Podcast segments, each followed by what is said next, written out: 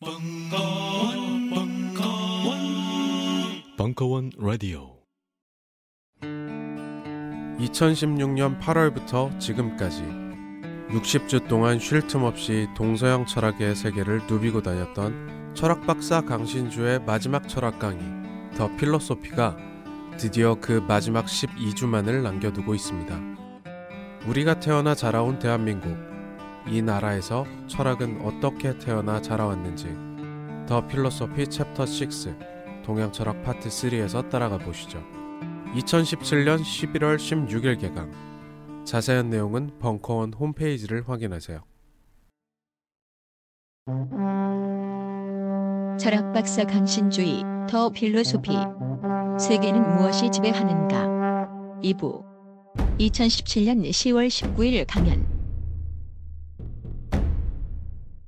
뭐 이렇게 장하게 얘기를 했지만 이제 근본 근본적인 것들 아, 어, 이해되시죠 그림이? 그러니까 이제 어떻게 되는 거냐면 그러니까 역사가 제자백가가 있고 당나라 시절에 찬란했던 불교의 시절이 있고 그러니까 제자백가에서 이쪽에서의 주류는 사실은 뭐였냐면은 그러니까 그때도 얘기했잖아. 유학은 아- 유학은 아니에요. 법가 묵가 양주. 요 요게 양주 양주라는 저 저 사람은 그 당시에는 파괴력이 있었는데 그 법가나 맹자가 항상 비판했던 게 묵가랑 양주인데 양주는 누구라고 보냐면 양주의 철학적 계승자가 장자예요. 예, 거의 아나키스트에 가까운 게 양주. 묵가라는 거는 우리가 아, 시겠지만 차별 없이 사랑하자. 그래서 공자의 인이라는 사랑이 모든 인간에 대한 사랑이 아니라는 게 바로 나오지. 왜냐하면 공자를 비판하고 묵자가 묵, 묵가가 나오는 거거든요. 그래서 겸해 들어봤죠. 겸해. 아울러 다 사랑하자. 그러니까 이미 이미 공자의 사랑이 얼마나 폐쇄적이고 왜냐하면 묵가는 대개가 소인 출신들이야. 그러니까 뭐 너무나 그 그러니까 막 대다수 중국 사람들한테 지지를 많이 받았지. 저게 주류였고 제자백가가 끝나고 나서 진시황은 아시다시피 법가로 정치를 하고 어, 한나라 때서부터 유학자 유학의 이데올로기를 받아들여 가지고 이제 온다고. 그래서 이렇게 불교로 왔다가 이제 지도했다가 실질적으로는 요 사이에 보면 이제 한 나라가 한 제국이 있는데 한 제국이 이때 유학을 받아들여요 이데올로기로. 이유는 하나 더 별것도 아니에요. 가오잡기 좋다고. 사기에 나온다고 항고조 유방 있죠. 유방이. 유방은 이제 저기 저 뭐냐면 그 지방 방, 방범대장 출신이라고. 그러니까 쩌리 쩌리 계급이에요. 유, 유방과 싸웠던 게 누구지? 항우. 항우는 초나라의 재상 지방 재상 집안 출신이야. 완전 그 급이 안 되지. 근데 이제 낮은 곳에 임하신 거잖아. 그러니까 사실은 그 뭐예요? 귀족 정치에서 항고조 유방한테 사람들이 모이는 이유가 있어. 걔 옆에 있었던 애들 중에 보면 계백 정도 많고 많아. 그런 애들이 이제 항고조 유방 밑에 있었는데 신분이 안 좋잖아. 그러니까 가오를 못 잡아요. 그런데 유학자들이 항고조 유방한테 붙는 거야. 그래가지고 옛날에는 그냥 혁명을 했으니까 같이 막 이렇게 그- 그거 했었잖아. 황제의 위를 딱 오르면서 옛날 옛날 경전에 남아 있었던 거 우리 아시죠? 황제만 3년상 지내고 제후는 몇 년상 몇 년상 몇 년상 계속 내려오는 거 아시죠? 그게 법칙이 있거든. 제후냐 그래서 우리가 이제 조선조 시대 때도 문제가 많이 되잖아. 정실 정실 오리지널한 부인 왕비 출신이면은 3년상을 지내도 되는데 후궁 출신일 때 또 어떻게 되느냐? 후궁 출신에 또 아이가 또 재수없게 왕이 된 거야. 이럴 때 골치 아파. 그러니까 쩔이잖아요, 쩔이. 그러니까 새끼를 많이 쳐도 돼요, 왕실은. 왜냐하면 지피니까 쪽수가 많아지면 좋은 거야, 그냥. 그래서 장원이도 태어난 거라고. 어, 그렇게 해서 막 넣는 거야, 그냥 막. 그래서 후궁이 나면 군이잖아. 얘도 어쨌든 이 반역은 안 하죠. 자기 집안이니까. 근데 대군을 낳은 어미 있잖아. 중전. 중전이 아니고 후궁이면 후궁 자식이 왕이 되면 안 돼. 근데 후궁 자식이 왕이 되는 순간 얘 입장은 확 올라오잖아, 그냥. 그럴 때 얘를 몇 년상을 지내야 될까가 심각한 문제가 되는 거예요, 막. 그래서 그게 이제 조선조 시대 때 예속 논쟁이라고 그래서 막 생각이 많다고 막. 그러니까 절차가 많거든. 한 한고조 유방은 그냥 무식한 집안 출신이라고 시골 촌놈에다가 방범대장 출신인데 뭐, 뭐 그랬던 애란 말이에요. 주변에 있는 뭐그 여러 가지 그 장수들이나 뭐 한신만 하더라도 저작거리에서 그냥 칼이나 휘두르던 아이였단 말이야. 기족 출신이 없어요. 그 한나라 출신이. 한나라와 초나라가 싸울 때 하- 항우와 유방이 싸울 때 항우 주변엔 완전히 클래식한 사람들이야. 너무나 좋은 사람. 근데 끝내는 어떻게 돼요? 끝내는 야비한 항고조 유방이 이겨. 그거 기억 안 나요? 그 저기 항우가 마지막 죽었을 때 내가 힘이 없어서 지는 게 아니다. 혼자서 단기 필마로 마지막까지 싸워. 싸우는데 한 놈이 딱 오는데 항고조 유방한테 투항한 자기 부하야. 그걸 딱 보도 이런 거. 아, 내가 네 주군으로서 너한테 너무 못한 게 많구나. 네가 나를 떠나다니. 그래서 자기 목을 그애한테 줘요. 이걸로 벼슬 올라가라고. 이게 항우야. 이게 귀족의 가오라는 거야. 근데 항고조 유방 그런 게 없어요. 가늘고 길게. 이게 성공한 거고 무슨 말인지 알죠? 그래서 사실은 뭐 이렇게 뭐 스토리 라인으로 짜면은 항우가 훨씬 더 캐릭터가 드라마가 나오지. 그러니까 어, 드라마가 나와. 어. 태양별이 어, 드라마가 나와요. 그러니까 이제 근본이 없단 말이야. 그러니까 유학자가 붙어서 황제 즉위식서부터 옛날 춘추나 이런 것처럼 딱 해주는 거야. 그때 사마천 사기의 이 구절이 나와요. 멘트가 한고조 유방의 멘트가. 어? 황제가 이렇게 위험이 있다라는 걸 내가 처음에 알았다. 절차를 다 받는 거야. 뭔지 아시겠죠? 이렇게 인사하고 이 절차로 만들어지거든. 사단장이 왔었을 때 장원이가 사병으로 있었을 때, 에이 아저씨 밥 먹었어? 이거랑 이거랑 무슨 말인지 알죠? 절차를 딱 만든 거야. 그래서 한제국에 유학이 싹 들어온 거죠. 이 유학이 들어온 메커니즘은 이성계를 선택했던 고려 유학자들과 똑같아 정도전가. 이거 여진족 핀지 뭔지도 모른다고요. 얘네 집안 피가. 전주 이씨라는 쪽이 머리에 든 건 없어. 무력만 있어. 그럼 내가 머리가 될 수 있는 유일한 게 무슨 말인지 알죠? 이성계는 통제할 수 있다고 생각한 거예요. 정도전이. 그런데 집안 자체가 생각보다 또 와일드해 버렸지. 이방원서부터. 무슨 말인지 알죠? 그래가지고 정도전 먼저 죽잖아. 사화의 처음은 정도전부터 죽는 거야. 그래가지고 우리가 4대 4를 거치잖아요. 그거 거쳐야 조선조 국왕이 그나마 그나마 좀 괜찮아진 거야, 사실은. 유학자들 입장에서. 누굴 선택하냐 하면 똑똑한 왕을 선택하면 안 돼요. 똑똑하면 나를 가지고 놀아. 여러분 누구 선택해야 돼? 여러분들이 어느 회사에 들어가면 여러분 말을 잘 듣는 CEO 옆에 있는 게 백불- 백배편하지. CEO가 너무 똑똑해. 어유 이게 이거 만만하지 않아요. 그래서 선택을 한 거야. 채용을 선택할 수도 있었어요. 하지만 채용은 똑똑하거든. 예? 여진족 품에 살아서 도대체 누군지도 모르고 거기서 유명했던 사람 아니야. 이제 그렇게 자라왔었기 때문에. 그래 하도 집안이 그러니까 용비어천 가도 쓰는 거야. 해동 육룡이 나르샤. 뭘 육룡이 날라. 씨. 의미 없죠. 뭐 어쨌든 신화가 붙여지면 뭐 그런 거죠. 그러니까 집안에 내력이 없으니까 육룡도 나르고 뭐 그러는 거예요. 어쨌든 장원아 그래도 너는 왕족이잖니. 우리 강 씨는 해먹은 적이 없다. 그러니까 내가 내가 뭐라 그래도 어, 농민 반란이라고 생각해. 그래서 이렇게 유학이 들어온 거예요. 그 유학은 이렇게 절차와 격식과 패턴들을 이렇게 잡는 거예요. 내가 그런 얘기도 했죠. 지방에 가면 아직도 있다고. 상견례. 상견례 알아요? 상견례 제가 누누이 얘기했잖아. 상견례라는 건 며느라가 될 사람을 보는 걸 상견례가 아니야. 상견례는 이름에다가 이제 이름이 보면 돌림자가 있잖아. 강자면 강자. 그 다음에 제 돌림자는 신자야, 신자. 그리고 제 밑에 아이뻘이 석자 써. 석자. 석자는 제 아들뻘이야. 어. 우리 윗대가 희자 써요. 그러니까 우리는 이름에다가 뭐를 했냐면 족보를 만든 거야. 그러면 얘를 딱 만났는데 강씨야. 강씨잖아. 그러면 왜 지금에 저게 나한테 삼촌 뻘인지 누구 뻘인지 모르잖아.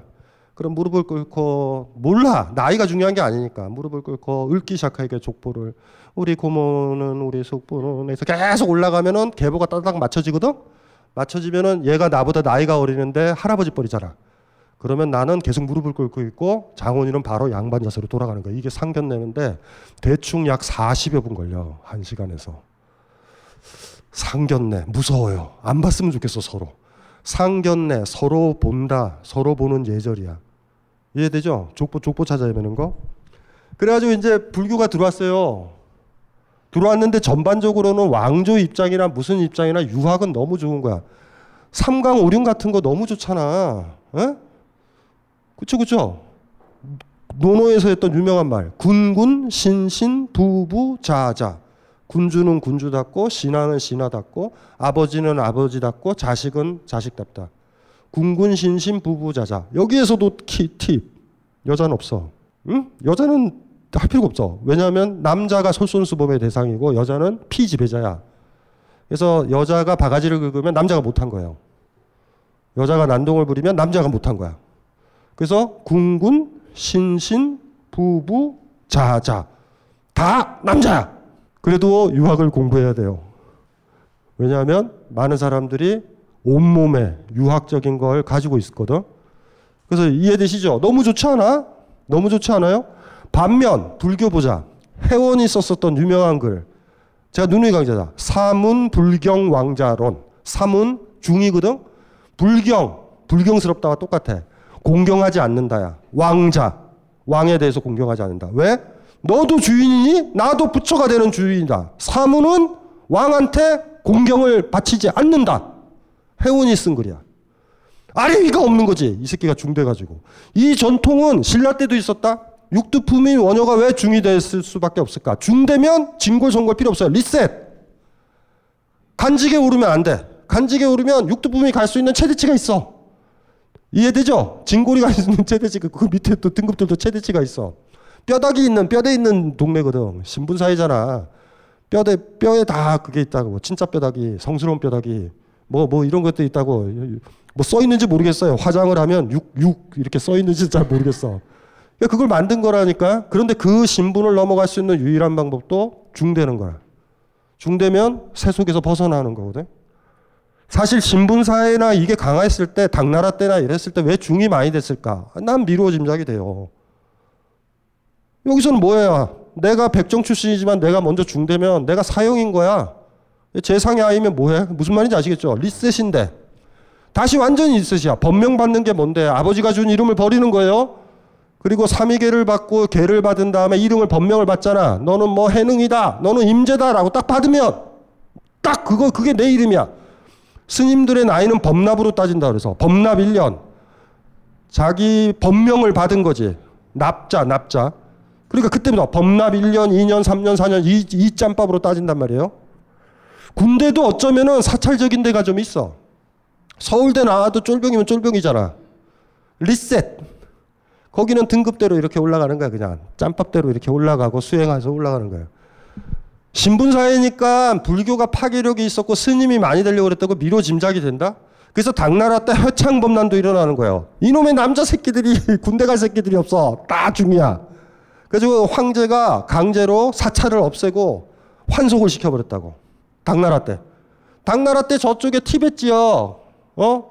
티벳 지역 있죠. 토번. 토번이 막 그 서장 지역에서 막 전쟁이 일어나는데 당나라는 군인이 없어. 무슨 말인지 알죠? 그러니까 당나라의 딜레마가 그거야. 어, 제국의 이념은 불교인데 불교가 숭상하니까 중들이 없어. 어, 그래서 사찰을 사찰 사찰을 없애서 중을 다시 군인으로 만들었다가 또 불교 숭상하면 또 젊은 애들이 중으로 들어 중으로 또 들어가. 일반 남자들은 없고. 이해되시죠 그림이 이렇게 되는 거예요. 불교가 뭔지 아시겠죠? 어. 우리나라랑은 좀 달라요. 호국 불교, 불교도 아닌 불교 있잖아. 호국 불교. 박정희가 다 부각시켜 놓은 거. 왜 중들이 왜 몽둥이 들고 다녀? 외놈이랑 무슨 상관 있어요? 중들이 다 중생들이 불쌍한데. 티벳에서 참선하는 방법에서 체드라는 게 있어. 체드라는 게 뭐냐면 명상을 하는데 내 몸을 토막을 내서 악마한테 주는 거야. 내가 가장 싫어하는 그거 명상하는 거예요? 단절 잘라. 뭔 말인지 알겠지? 이렇게 이렇게 늪에 빠졌는데 악어가 달려들어서 나 먹으려고 그러는 게 아니라 악어한테 자르려서 주는 거야. 근데 가장 내가 싫어하는 사람한테 주는 거고 저 명상을 해서 불쾌감이 안 느껴지는 참선 방법이야. 티벳의 저전통 때문에 부모들 죽으면은 저 풍장하고 하는 것들이 그래서 그래서 아마 생겼을 거라고. 절단 절단 이게 이게 절단의 수행법이라고. 티벳은 이러고 있었거든. 이러니까 티벳이 저기 저 문화 문화혁명 때 이렇게 중국한테 아작이 나지. 무슨 말인지 알죠? 그러니까 불교라는 것들이 이렇게 정치 사회적으로는 아주 강력한 외적이 침범한다든가 이랬을 때는 사실은 굉장히 어떻게 그걸 구별을 해? 중생이 불쌍한데, 업본데 저거. 그러니까 사실은 이상한 거죠. 어? 외병이 왔다 그래서 산에서 갑자기 쇠 파이프 들고 중들이 10만 명이 나온다. 이거는 무서운 거예요. 이거는 박정희 정권이 어쨌든 무기만 들면 국사교과서에서 부각시켰다고 무신 정권서부터 어, 호국불교. 호국불교는 100%예요, 100%. 호국불교는 자랑이 아니에요, 지금. 막 동국대는 막 자랑을 한다고. 우리는 웬만하면 총 든다. 이게 뭐 자랑이야. 이게 무슨 불교야. 불교가 잡인데. 무자비를 어떻게 해. 내가 죽더라도 내가 저항을 하게 되면은 상대방이 더 힘들고 나를 잔인하게 죽일 테니 내 스스로 살을 잘라서 던져주는 쪽을 선택하는 체드도 선택하는데. 이게 조선조는 조, 조선조는 그렇게 되죠 뭐. 하긴 뭐 이순신 동상을 만든 게 박정희니까. 어, 얼마나 좋아 박 이순신 딱 만들고. 이순신 저 동상도 허물지 못하는 게 우리나라예요. 유신정권 72년도인가 3년도에 박정희가 딱 이순신 올리고 뿌듯하게 우리 사회는 군발이 사회다. 이러고 있는데 아이고 아이고 쓸데없는 소리고? 어 불교는 이랬어. 어 불교 불교라는 게? 사실 불교로 계속 가면 전쟁 없어진다. 공격하는 팀도 불교고 우리도 불교다. 불교의 파괴력은 거기에 있어요. 불교의 평화라는 거 있어. 요번에 그 아웅산 수지가 문제잖아. 수지 그치? 그거 소수민족. 그게 불교도거든? 그러니까 많은 불교도들이 황당한 거죠 저거 있을 수가 없는 거예요 무슨 말인지 이해되지? 그래가지고 그나마 그 달라이라마는 그거에 비판했잖아. 그러니까 불교도 입장에서는 그거 있을 수가 없는 거예요, 그거는. 그래가지고 뭐 사람들이 이렇게 있으면 나는 요새 글 쓰느라고 연락이 안 오는데 문자 같은 걸로 많이 와. 아웅순 수지가 이랬어요, 선생님. 그래서 그 뭐야 그랬더니 뭐 이렇게 이렇게 이렇게 했다고 노벨 평화상 반납시켜야 된다. 어, 반납시킬 건이에요, 사실. 그 소수민족 그렇게 학살하고 있다, 불교도가. 어, 있을 수가 없는 거지. 어쨌든지 간에 이렇게 됐다가 전반적으로 제국의 질서, 군군 신신, 부부자자의 질서, 입신양명의 질서, 과거의 질서, 기득권을 자식한테 주는 질서 이게 굉장히 중요한 게 유학의 질서거든. 유학은 연속성의 질서예요. 또 하나 기억해야 될 게 유학을 저는 이렇게 이렇게도 멋있게 붙여. 멋있게 붙여봤자지 뭐. 어. 피해 형이 상학. 요거 기억해야 돼요. 이 기본 정서를 기억해야 돼. 지금이랑 달라. 피해형이 상학, 피해형이 상학. 이걸로 얘기를 해야 될 건 뭐냐 하면 내 대에 피가 끊어지면 안 돼. 요거는 굉장히 보험의 논리예요. 보험금은 회수를 해야 되잖아. 보험 주고 받고 받고 받고 이래야 되잖아. 5년 뒤에 보험을 보험을 줄지 안 줄지 모른다 그러면 들겠어 안 들겠어? 안 들지. 이걸 보장하는 게 피해형이 상학이거든. 나는 뭐냐면 나라는 존재는 뭐냐 하면 피의 흐름의 현재에서 있는 그 지점이야. 거대한 강인 거야, 피는. 이렇게 생각하는 거예요. 입신양명이 뭐냐 하면 여러분들이 죽으면 여러분들 그 부모들 저기 저, 저 위패 모실 때 학생 부군 신이 놓잖아. 벼슬을 안 살아서. 학생 부군이 학생 그냥 배웠단 말이야. 그냥 그냥 주구장창 배웠다라는 거야. 그냥 간직은 없고. 만약에 뭐 한성판윤 서울시장이라도 됐으면은 거기에 위패에는 한성판윤이 들어가. 여러분들도 보면은 시조 중에 하나가 이렇게 분기가 되지. 분기가 되면 벼슬 이름을 부르지. 무슨 무슨 무슨 공 기억나요? 추증을 하거나 왕이 줬었던 이름이 있어. 그걸로 받는 거야. 입신양명이 뭐냐면 강신주가 잘 되잖아요. 잘 돼가지고 국무총리 됐잖아. 우리는 나서부터 사실 파가 만들어져. 국무총리 파. 입신양명은 뭐냐면 내가 딱 등장하면 내 피의 이름이 달라지는 거야. 가문을 더럽히면 안 되지. 이 전통을 가지고 있었던 대표적인 게 김사까지라고. 안동 김씨인데 이놈이 시 잘 쓰거든? 근데 할아버지인가 조부 욕을 하잖아. 시를 쓰면서. 자기, 자기, 자기한테 내려오는 피를 욕을 한 거야. 그래가지고 부끄럽다고 사카 쓰고 다녔잖아. 사카 쓰고 다닌 게 미친놈이에요, 사실. 아버지가 친일파면 친일파라고 그래야지. 근데 친일파라고 그랬던 게 부끄럽대. 왜냐하면 피가 더 중요하거든. 그래서 요 유학의 전통을 이해를 하려면 또 이것도 이해를 해야 돼요. 이 동그라미가 동사예요. 집안이 변해서 국가가 된다. 이시조선. 피는요. 피를 끝, 끝나면 안 돼. 피는 유지돼야 돼. 그래서 벌도 삼족을 멸한다.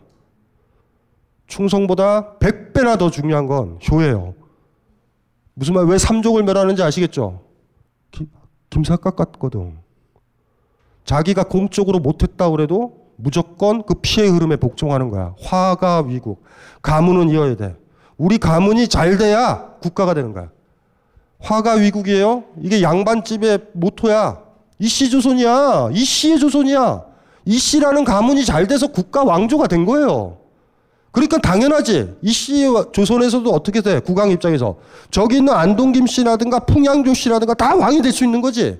만약에 발, 발, 모반을 하면 피를 끊어버려야 된다고. 우린 제후국이라서 삼족을 멸해. 대략 약 200명이 죽어요. 중국은 구족을 멸해. 대략 1000명 죽어. 그냥 밥 깔고 있다 그냥 죽는다고 보면 돼. 죽으면서 알아. 내가 그 사람이랑 연결되는구나.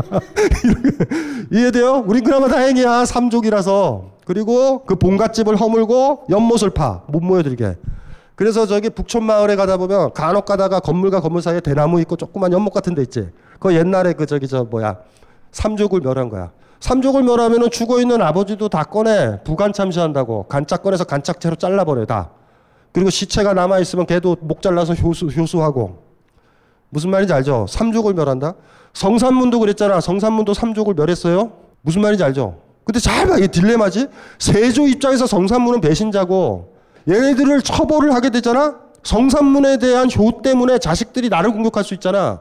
그래서 다 죽여버렸단 말이야. 그런데 성산문 아이를 못 죽여요. 청지기가 자기 아이랑 바꿔. 그래서 이 아이가 나중에 예종 때 등장해. 예종 때. 그때 등장하면 괜찮지. 예종 입장에서 봐봐.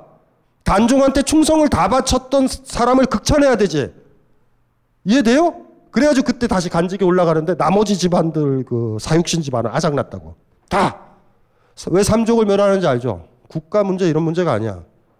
불구 대천의 원수라는 표현 들어봤지? 불구, 불구가 뭐냐면 안일 불자, 구가 함께 구자. 대자가 이 이다. 머리에 이다. 대자. 천. 함께 하늘을 일 수 없는 원수야. 그러니까 둘 중에 하나 쓰러져야 돼. 그러니까 한 손에 쓰러져야 되잖아. 이렇게 같이 서 있은 게 하늘을 이는 거잖아.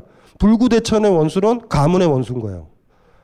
요 전통은 여기만 있었나? 노미와 줄리에서도 있잖아. 그러니까 옛날에는 자기 기득권을 보험적으로 연결을 한단 말이야.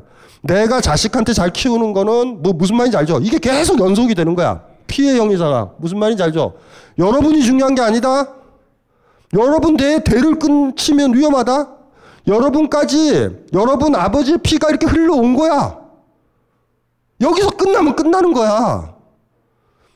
요새는 그 트렌드가 좀 다르잖아. 내 대에서 대를 끊자. 새끼 나서 뭐해? 뭐 이러잖아. 그래서 피해 형해성에 때문에 주역에 나오는 말 생생지휘역이라고 그러죠. 역이라는 말 있죠. 역, 역. 주역은 변화이기도 하고 주역책을 가리키기도 하는데 생생이라는 말을 많이 써. 낳고 낳는다. 더블 동사야. 낳고 낳는 것이 역. 이게 주역이다. 이게 이 지위라는 글자는요. is called야. 번역을 하면. is called. 영어로 is called야. 그냥 그렇게 보면 돼요. 지위역. 피의 형이상학이다. 낳고 또 낳고 낳고 또 낳고 주역은 중요한 경전이죠. 피의 형이상학이야. 이해되죠? 낳고 또 낳고 낳고 또 낳고. 제가 아까 언뜻 그랬잖아. 이 가치로 따지면 가문이 끊어지게 만드는 이놈의 자본주의 정권은 반유학적 정권이에요. 이거는 아마 법가 시절에 음? 법가는 뭐냐면 능력을 인정받으면 개개인들이 경쟁하던 사회였거든. 그래서 진나라가 천하를 통일할 수 있었거든요. 진나라의 특징은 귀족이라서 장수가 되지 않아. 장수는 병졸에서 나와야 돼. 이해돼요? 최고급 재상은 동사무소에서부터 나와야 돼. 거기서부터 올라가는 거야. 이해돼요? 중간에 그런데 저기 저 초나라만 해도 어떻게 보면 낙하산이잖아. 아버지가 재상이어서 재상. 아버지가 장수라서 장수. 구런은 있죠, 구런. 이소 썼었던 초나라의 구런 같은 경우만 해도 재상 집안이거든? 그러니까 나중에 이제 간직 잃어버리고 막 슬프다 이러잖아. 초나라는 망한다니까? 그러니까 이 춘추전국 시대의 진나라 군사들은 뭔지 알지? 지금 전쟁에 참여하는 게 장수되는 길이야. 그리고 그때 중요한 건 목이야, 목. 목을 잘라서 많이 끌고 와야 돼. 목으로 해결했어. 그래서 진나라 병사가 무서웠다는 게 뭐냐면 머리를 잘라오는 수가 중요하잖아. 그러니까 살아있는 것만 자르면 되는데 죽어있는 것도 다 잘라와. 그래서 100개를 잘라오면 50개 잘라오는 사람보다 진급이 빨라. 그리고 그때 부인도 그래요. 한비자를 읽어보면 나와. 부인이 전쟁이 일어나잖아. 진나라의 부인들은 이랬어. 드디어 공을 세울 기회가 왔어요, 여보. 이런 분위기야. 어, 베트남전 파병이랑 좀 비슷해. 어, 돈 벌어오라고. 뭐 그런 거랑 비슷해. 그래가지고 이제, 그러니까 진나라가 무섭지. 진나라 병사가 한번 지나가면은, 어, 무기 없어요. 시체. 수급이, 수급이라고 그러지. 어, 수급 같은 거. 그 어쨌든지 간에 그래서 진나라가 통일을 하는데 그런 식의 지금 경쟁 구조잖아요, 우리가. 그래서 이게 이 피해 형이상학을 본다라고 그러면은 지금 유학자들이 우리 사회에 있는지는 난 모르겠어. 대통령 앞에 청와대 앞에서 잘 그래야 되거든. 인구가 줄어든다. 이거는 정사를 못 핀 거예요. 무슨 말인지 알아요? 낳고 또 낳아야 되거든. 피가 이어져야 돼. 피가 협소해지잖아. 자식보다 부모 세대가 더 많고 할아버지 세대가 개체수가 더 많잖아. 이렇게 이렇게 줄어들잖아. 무슨 말인지 이해되시죠? 그러면 정사를 잘못 핀 거가 되는 거야. 왕은 황제는 무슨 역할을 해요? 모든 가문들과 배신하지 않는다라는 전제에서 모반하지 않는다라는 전제에서 모든 모든 귀족들과 모든 그런 사람들이 개체수가 늘어나게 하는 거야. 농사 잘 짓는 것처럼. 피해 형이상하게 뭔지 아시겠죠? 자, 이 발상으로 생각을 해봐야 돼요. 스스로. 그게 유학자들의 생각이야. 내가 중요한 게 아니야. 내가 중요한 게 아니야. 무슨 말인지 이해되시죠? 내가 중요한 게 나는 현재 2017년 이 시점의 피해 흐름의 한 단면이야. 여기서 이기적인 거는 존재할 수 없어요. 그 나는 죽어갈 거고 내 피를 이은 내 아이가 그 다음으로 흘러갈 거야. 여러분들도 그 발상 지금 가지고 있다? 아이 난 사람은. 내가 죽더라도 이 세상에 하나 남겨놨다. 인간이 가지고 있는 형이상학 중에 하나가 초월적인 게 하나 있거든. 나 뒤진 다음에 세계를 꿈꿀 때 동양 사람들은 피해 형이상학을 가지고 있다니까. 나 제사 모시는 관념이 그거라니까요. 여러분들이 제사를 모실 때 있잖아. 여러분들은 그냥 귀찮아지겠지만 나이를 더, 더 먹으면 그런 느낌이 들잖아. 제사를 지내면서 할아버지가 할아버지가 증조 할아버지한테 제사 지낼 때 살아있는 할아버지가 지내면서 무슨 생각하겠어. 나도 뒤지면은 영원성을 획보한다니까. 뒤에 아이가. 그래서 어른들이 그러는 거야. 아들이든 딸이든 데려와서 인사하라고 시키는 거라고. 보험이거든. 나는 단명해서 잊혀지는 존재가 아니라니까. 나이를 더 들어봐야 돼. 저기 저 결혼 안 했어. 안 했죠. 안 할 거지. 60, 70대 가지고의 느낌이라니까 강하게 살면은 별거 없어. 그냥 가면 돼. 60, 70대에서 외로움이 든다니까. 딴 집에는 할머니라고 와 오는데 나는 아무도 안 와. 그리고 심지어 무슨 생각이 드냐면 남편도 없어서 나 아플 때 누가 데리고 가? 그 생각 안 들 것 같아요? 나는 그걸 너무 많이 보거든. 특히 비구니 스님들한텐. 비구니 스님들이 나이 들면 너무 힘들어해. 비구보다 훨씬 더 힘들어해요. 막 짐되는 것 같고 무슨 말인지 알지? 그러니까 지금 자식 때문에 서현 엄마도 고생하고 고생하잖아. 근데 이렇게 눈 감고 뒤질 때 있잖아. 딸을 딱 보면은 아, 또 딸이 또 새끼를 치고 새끼를 치면서 내 피가 흐르는 거와 같은 그 묘한 느낌이 기독교의 천국과 다른 느낌의 형이상학이라고. 그래서 유학의 핵심은 제사에 있단 말이야. 그래서 기독교가 들어왔을 때 제사를 안 지냈을 때 첨예하게 부딪히는 거야. 굉장히 세속적인 철학이다.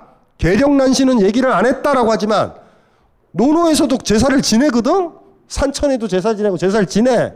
제사라는 관점에서 묘한 저 하늘에 있는 영원성이 아니에요. 강물처럼 흐르는 피해 형이상학 같은 거야. 여기서 영원성을 꿈꾸는 거야.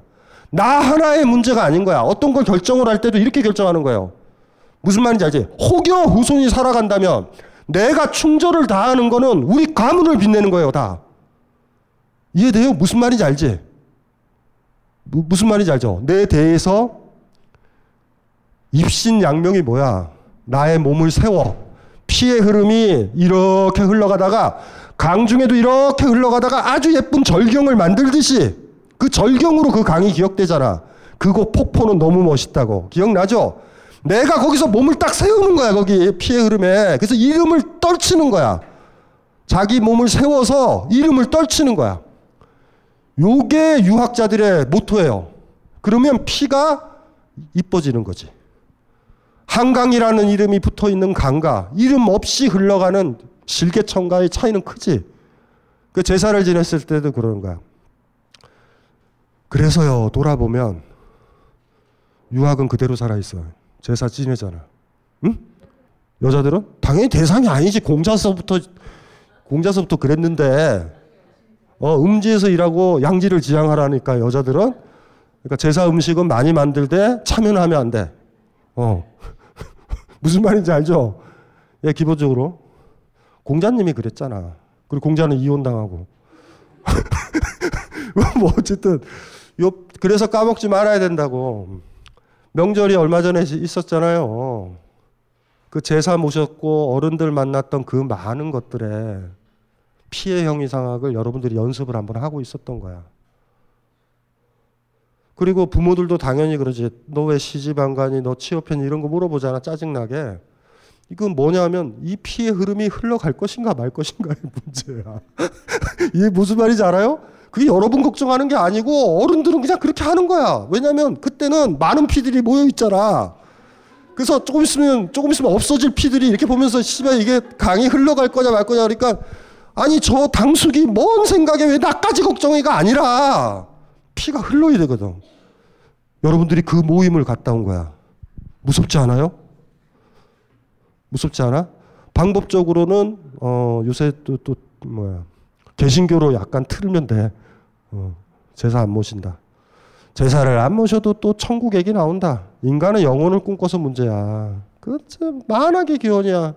젊었을 때 사진 찍어보고 그거 계속 보는 것처럼 병신도 아니고 나이 들면 살도 찌고 그러는 것을 또 몸이 추리하면 또 사진도 안 찍어요 또 계속 찍어두면 이렇게 변하는 게 신기하기도 하네 뭐 이러면 되는데 꽃핀 거 사진 찍고 어 벚꽃이다라고 그러지만 벚꽃이 뭐 며칠이나 펴요 한 10일 피나 나머지 300 며칠은 그냥 시커먼 나뭇가지인데 그건 또 보지도 않고. 어쨌든 피해 형이 상학을 통해서 여러분들이 알아야 된다. 그러니까 조선조 때 서학 카톨릭 예수회죠 정확하게. 예수회가 들어왔을 때 왜 조선조에서 그렇게 치열했는지 이해되지? 그리고 왜 예수교 야소교 서학 서학 그때 예수회 그 저기 서양에서 쩌리 취급받았던 게 예수회거든? 주류가 아니라서. 거기서 쩌리 취급받으니까 어떻게 동아시아라도 가야지. 그래서 예수회가 국내에 들어온 거야 마테오 리치도 다 그러니까 우리나라는 뭐가 많아 장로교가 많지 그 왜냐하면 미국에서는 침례교가 주류란 말이야. 그러니까 장로교는 쩔이거든요. 쩔이니까 우리나라에 들어와 있는 거야. 어.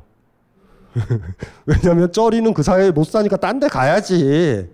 그러니까 우리나라에서도 이제 그렇게 왔다고. 그렇게 왔을 때 많이 갔던 사람이 누구냐면 민중들. 물론 그렇게 얘기하지. 당신들처럼 가난한 사람, 창녀, 매춘부 이런 사람들 하나님은 사랑한다. 그렇죠? 양반집 부인들, 여자들, 소인과 소인과 여자가 그 서학의 대상이야. 그러니까 첨예한 거예요. 이건 이거 심각한 문제야. 무슨 말인지 알지? 심지어 뭐라고 저주했는지 알아요? 이 목회에 나온 사람들은 천국에 가겠지만 천주시리를 필사한 사람은 천국에 가겠지만 당신들 남편들은 교회에 나간 적이 없기 때문에 다 지옥으로 간다. 와 이거 이제 복수열전이지.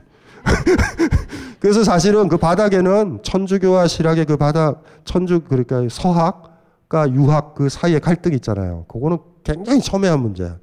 그거를 막 학술적으로 뭐 기독교가 들어와서 제사를 금지해서 여러분들도 그러지. 왜 서양 것들인데 미풍양속을 공격해? 그리고 뭐 서양 사람들이 개 먹는 거 우리 개 먹는 거 싫어하잖아. 왜 개 먹는 거 왜? 이런 차원에서 볼 일은 아니에요. 그럼 남일 하듯이 보지? 여자 입장에서 보면은 그때 서학 들어왔을 때 한 번 흔들린 거야. 그래서 이제 반격이 들어온 거예요, 사실은. 물론 기독교도 남자 중심이에요. 예수서부터 하나님까지가 성이 다 남자야. 의미 없어, 사실. 똑같은데, 가부장 체제 A와 가부장 체제 B가 만났어. 뭐 그 정도 차이지 뭐. 어쨌든, 종교적인 걸 가지면 안 돼요, 여성들은. 피해 형이상학도 가져도 여러분 살면 비천해질 거고, 천국의 형이상학을 가져도 비천해져. 야, 이게 없어야 돼, 그냥. 뭐, 그럼 뭐가, 뭐가 있어야 되지? 뭐, 그냥 살아요. 그냥. 뭐, 이런 거. 아니 뭐 권력도 없는데 무슨 이데올로기가 뭐가 필요해? 그냥 그 뭐 지킬 게 있어야 이데올로기도 필요하지. 아니 뭐 회사를 만들어야 사훈도 필요하지. 뭐 회사도 없는 사람들이 사원 만들어서 뭐해? 나중에 만들어요. 어, 권력 잡으면 그때 가서 만들어야지. 지금 사원 만들어봤자 의미 없다. 왜냐하면 모든 이데올로기는 어떻게 만들어? 기득권을 안정화하기 위해서 만들잖아. 회사를 만든 다음에 사원을 만들어야지. 그냥 뭐, 뭐, 뭐 만들어봤자 추접스럽잖아. 왜 만들었어? 그러면 언젠가 여성의 세상이 될 거라서 만들어 놨어요. 불쌍하다. 그 어쨌든 요거 기억을 해두면 돼요. 이해되죠? 이제 명절 때마다 피해 형이상학을 생각을 해봐야 돼. 이게 굉장히 철학적이야. 아이 더러워라. 생생지휘역이라는 단어는 외워놔야 돼요. 생생 뭐라고? 낳고 낳는다, 낳고 낳는다, 낳고 낳는다. 꽃도 피고 낳는다. 자, 그래서 신유학은 그렇게 확장하는 거예요. 사람만 그래? 꽃도 그렇잖아. 어느 게 예뻐? 꽃이 낳고 낳고 낳고 낳고 낳고 하는 게 예쁜 거고 개가 강아지를 낳고 낳고 낳고 하는 게 예쁜 거야. 새로운 것들이 태어나게 하는 게 예쁜 거예요. 바닥엔. 그래서 이런 거를 보고서 어떤 이제 상태 안 좋은 학자들은 유학이 신유학이 생명의 철학이다. 이런 개소리를 할 때 경악해요 나는. 이들의 포인트는 그게 아니야. 피해 형 이상학이야 피해 형 이상학. 그래서 미리 얘기를 해두는 거야. 아유, 그러니까 진짜로 나쁜 새끼들 많아요. 어? 생태 철학적 가치가 있다는 등, 뭐, 주역 보고서, 뭘, 씨, 왜 쓸데없는 소리 나고 있어. 그, 어쨌든 이렇게 불교가 와서, 아, 오늘은 진짜 말 많다. 그래서 송시대, 송나라 시절에부터 불교가 극성으로 이제 퍼진 거잖아. 불교의 특징은 아까도 얘기했죠. 낳고 낳는 시스템이 아니야.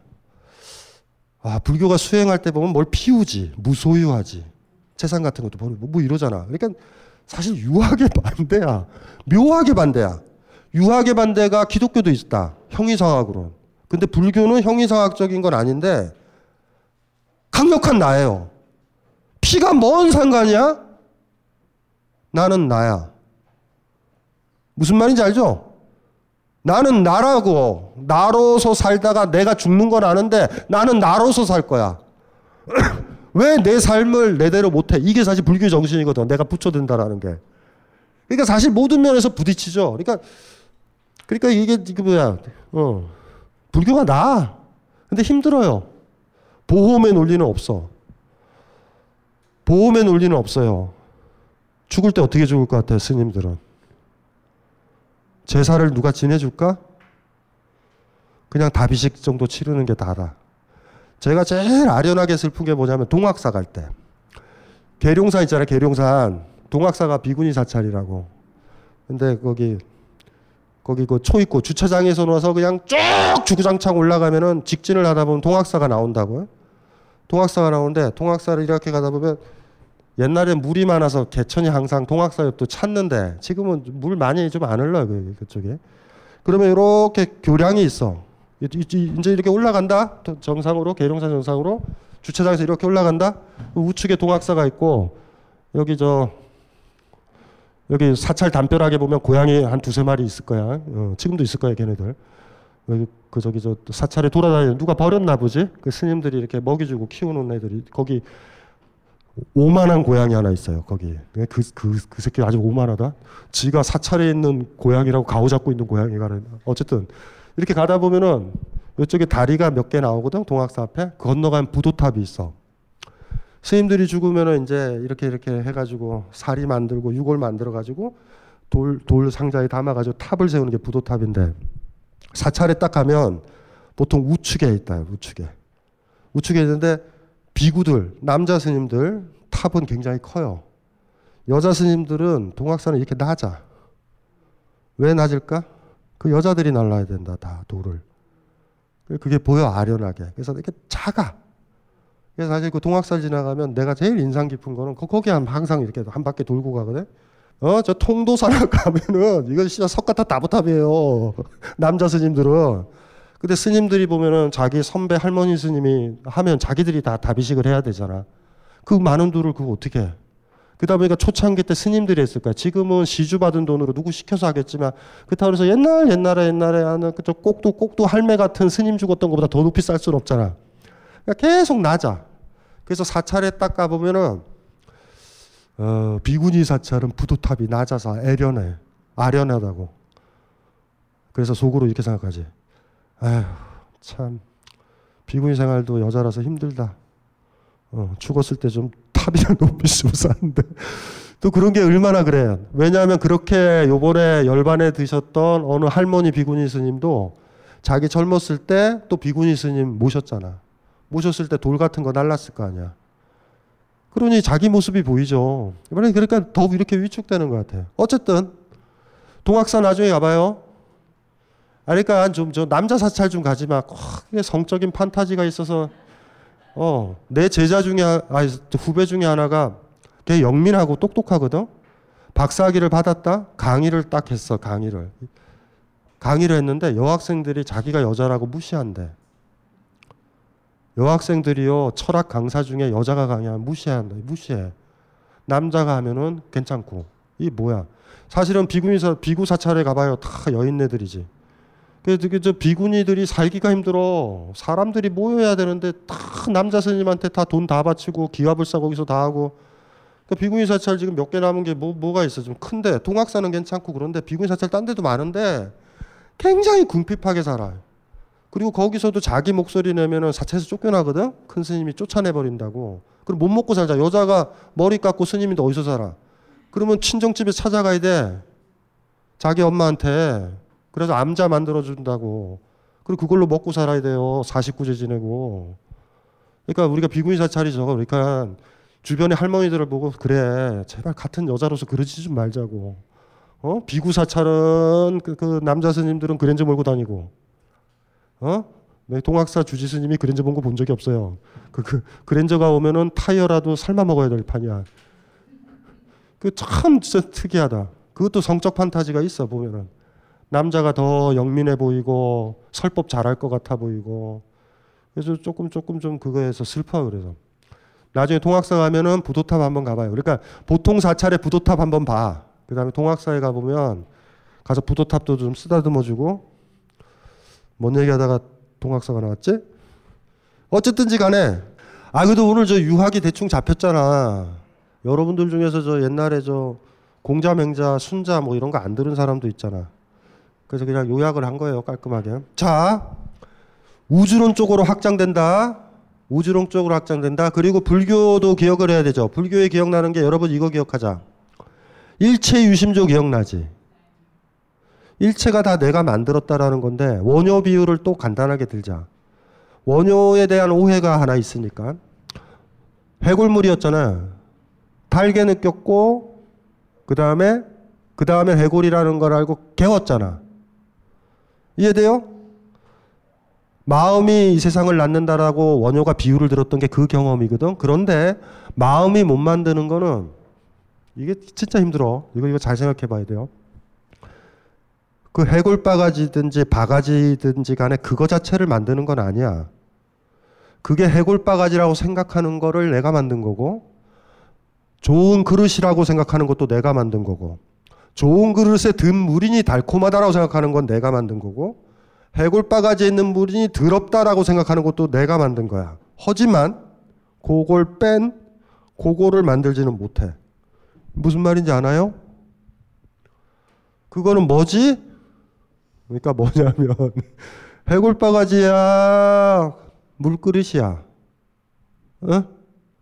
해골 바가지야 물그릇이에요 그거는. 뭐야? 해골 해골 바가지인데 역겹지 않아야 된단 말이야. 그러기가 만만치가 않아. 이해돼요? 그게 힘든 거야. 불교에서 내 마음이 모든 걸 만들었다라고 하는 것들은 거기 내 마- 만지고 뭐 이런 그것 자체를 만드는 게 아니야. 해결이 아니에요. 내 마음이 세계를 마치 우리 우리 그 영화가 딱 틀어지면 여기 카메라 있잖아. 여기 필름 돌아가잖아. 여기 저 영상이 필름 있고 이 필름에 있는 게 여기 여기 막에 스크린에 있는 건 다 가짜지. 이 영상이 이게 이게 진짜잖아. 이런 식으로 그리면 안 된다. 여기에 있어요. 무슨 말인지 이해되지? 있는 그대로 보는 거야. 아유, 요게 그래서 힘든 거라고. 그래서 진짜가 해골 바가지다. 이것도 거짓말이라고. 해골 바가지는 뭐랑 같이 가? 역겹다와 같이 가는 거야. 그걸로 해서 싫어하고 미워하고 멀리하고 더 먹으려고 그러고 이런 게 생기잖아요. 맑은 그릇이다, 이쁜 그릇이다. 내가 몸살 걸려서 몸이 뜨거이 먹어야 되겠다라고 했을 때 그 달게 보이는 그게 문제인 거야. 무슨 말인지 이해되시죠? 그런데 불교는 쉽게 이해되지. 그래서 철학으로는 뭐냐면 idealism. idealism이라는 거. 이걸 번역을 뭐라고 하냐면 관념론이라고 그러거든. ideal. 근데 이게 정확하게는 이데아에서 온 말이야. 이데아. 이데아주의야. 이데아주의. 그러니까 우리 저기 마음으로 가는 거예요, 사실은. 그러니까 그렇게 생각하면 되지. 아까 저 영화 스크린 그 영사기 비유를 하면 돼. 해결이 그렇거든. 이 세계의 모든 것들은 절대 정신이 드러난 거에 불과하다. 이런 것처럼. 그래서 불교를 초창기에 이해할 때 원효의 그런 구절 보면 아직도 그런 인간들이 있어요, 많이. 불교는 절대 간념론이다. 일체 유심조니까 모든 것들이 내 마음이 지어내는 거다라고 그러니까 어이 내 마음이 지어내니까 간념론이네 이렇게 봤다고 이렇게 보는 거는 불교를 죽이려고 보는 사람은 그렇게 봐도 돼. 유학자들처럼. 유학은 절대 간념론으로 몰아요. 이 세계는 엄연하게 네 마음으로 짓지 못하는 아버지가 있으며 네 마음으로 짓지 못하는 계절이 있으며 네가 아무리 마음을 먹어도 있죠. 내일 소풍 간다! 그런다 그래가지고 소풍이 제대로 가지나? 비 오는데. 그런 엄연한 세계가 있다라는 걸 몰라. 바깥에. 이해되죠? 불교의 출발은 근데 그것부터 잘못된 거예요 사실은 일종의 무슨 말인지 알죠? 근데 누군가를 공격하려면 일단은 그런 식으로 몰아놓은 다음에 죽이는 거야. 무슨 말인지 알죠? 어, 그렇게 죽이는 거야. 출발은 아니에요. 역겹지 않은 해골 바가지 물은 뭐예요, 그럼? 그것도 만만치가 않아. 그러니까 역겹지 않다. 목마르지 먹어야 된다, 먹어야 된다. 이런다고 먹는다 그래서 구역질이 안 나오나? 진짜 역겹지 않아야 돼. 아, 여기 진짜 더럽게 말하기 힘들어요. 대충 뭔지 알겠어요? 있는 그대로 봐요. 여러분의 편견, 여러분의 습관, 여러분의 기억들 이런 걸로 보지 말자. 왜냐면 우린 도처에 그런 걸 보잖아. 불교에서 우리가 아레야식, 알, 알라야식 기억나지? 히말라야 할 때 알라야, 저장식. 그걸 끊어야지 된다 그랬잖아. 바수반도 세치는. 해골바가지는 뭐예요? 처음 본 해골바가지를 누가 해골바가지 알까? 영화도 많이 보고, 어? 무슨 뭐, 뭐 이상한 영화들 보니까 뭐 피 나는 거, 썩은 거 이런 거 많이 보니 해골바가지다 이러는 거 아니야. 어? 이해되시죠? 그걸 끊어야지. 그게 그 해골 바가지 물뿐만이 아니라 사람 볼 때도 똑같은 거예요. 그러니까 그 불교가 매력적인 건 그런 거지. 그러니까 무감각해지라는 얘기를 하는 건 아니야. 자유로워지는 거지. 아유 해골 바가지니까 그 물 못 마시고 요거는 신발에 들어있는 물이니 그물그물 못 맞고 요거는 지가 좀 살았던 것 같으니 그 물 못 먹고 이러다가 죽어버리지 목말라서 에? 먹을 수 있으면 먹어야지. 뭐, 뭐, 이해되시죠? 그게 힘들어요. 어쨌든 까먹지 말아야 될 게 불교를 비판하는 사람들은 불교를 간념론이라고 몰아. 자, 이게 간념론은 이렇게 실시하면 돼. 나 보여요? 나 보여? 눈 감아봐. 안 보이지? 눈 떠봐. 이럴 때 주장하는 건 역시 내 눈이구나. 눈 감아봐. 눈 감았을 때 나 있어요, 여기? 뭐, 요렇게 시작하면은 이제, 이제 헷갈려지는 거야. 여러분들 이제 간념론에 빠진다고. 결과적으로는 다 나와 관련돼 가지고 그렇게 되어 있구나. 강신주 눈 감고 강신주가 여기 있다는 건 여러분의 믿음이고 습관이다. 아래야식이다. 거기 앉았으니까. 여러분 눈 감고 있을 때 제가 저쪽으로 해서 졸라게 도망갈 수 있다? 이게, 이게 무슨 말인지 아시겠죠? 어. 어쨌든 불교를 간념론으로 모는 거야. 어, 몰아가야 된다고. 그러니까 불교를 비판하는 사람은 일체 유심조를 간념론으로 몰아가. 이 세계를 지 마음이 만들었다고 생각한다. 뭐 이렇게 되니까 불교를 비판하려면 어떻게 돼? 아니야. 우리 마음이 만드는 게 아니라 거꾸로 우리 나 자신과 내 마음까지도 이 세계에서 만들어진 결과물에 불과해. 우린 그렇게 크지 않아. 이걸 설명해야만 되는 거 아니에요. 내가 만들어진 거야. 내가 만드는 주체가 아니라 난 만들어진 존재야. 일단은 만들어줬고 내가 뭐 세계를 보기는 하겠지만 부모가 없으면 나는 태어날 수 없었어. 뭐 이런 거 무슨 말인지 알죠?